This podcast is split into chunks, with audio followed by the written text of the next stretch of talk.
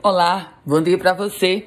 Quarta-feira, 9 de fevereiro de 2022, e a gente traz as primeiras do dia falando do presidente Jair Bolsonaro, que pernoitou na cidade de Caicó, no hotel de trânsito do Batalhão de Engenharia de Construção.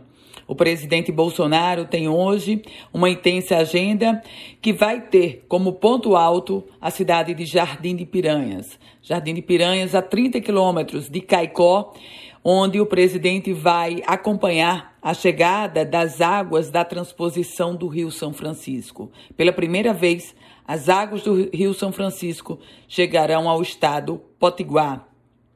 E o presidente Bolsonaro vai chegar a Jardim de Piranhas, vai até contemplar essas, essas águas da transposição. A previsão ou a agenda é que ele vá a cavalo. Por falar no presidente Bolsonaro, ele também vai hoje à cidade de Jucurutu. Irá ver as obras da barragem de Oiticica. Mudando de assunto e falando sobre greve, porque os policiais civis decidiram que vão continuar com a paralisação que começou anteontem, na segunda-feira. O governo do estado tentou iniciar negociações, mas as propostas não foram aceitas e os policiais civis continuam querendo um benefício que possa substituir integralmente o adicional por tempo de serviço Benefício esse, o ADTS, que vem sendo questionado na Justiça pelo Ministério Público. Falando sobre política eleitoral, o PT emitiu uma nota respaldando integralmente todas as negociações feitas pela governadora Fátima Bezerra. A executiva estadual do PT referenda as negociações e leia-se, nesse contexto, a aliança com o ex-prefeito de Natal, Carlos Eduardo Alves. Ele, Carlos Eduardo, que vai ser candidato ao Senado. Falou agora sobre polícia, porque uma operação deflagrada em conjunto pelo Ministério Público do Rio Grande do Norte e a Polícia Militar libertou mãe e filho de uma situação de privação de liberdade.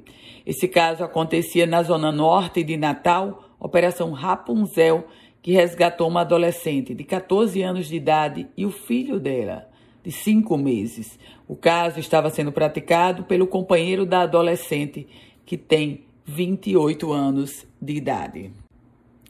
E falando agora sobre vacinação no contexto de balanço, a vacinação contra a Covid-19 de crianças de 5 a 11 anos está abaixo do esperado após mais de três semanas do início aqui no Rio Grande do Norte.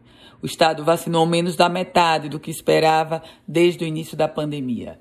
De acordo com RN Mais Vacina, atualmente pouco mais de 89 mil crianças receberam a primeira dose do imunizante.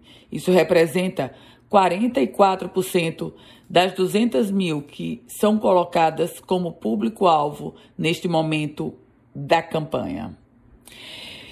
Voltando a falar sobre polícia, porque o sargento da Polícia Militar, que matou o dono de um bar e deixou uma jovem de 21 anos ferida na cidade de Patu, no oeste de Potiguar, se apresentou ao quartel do Comando Geral da Polícia Militar em Natal. Esse crime aconteceu no último domingo. O sargento teria assassinado o dono do bar porque o dono do bar não teria se negado a fazer a saideira para o sargento.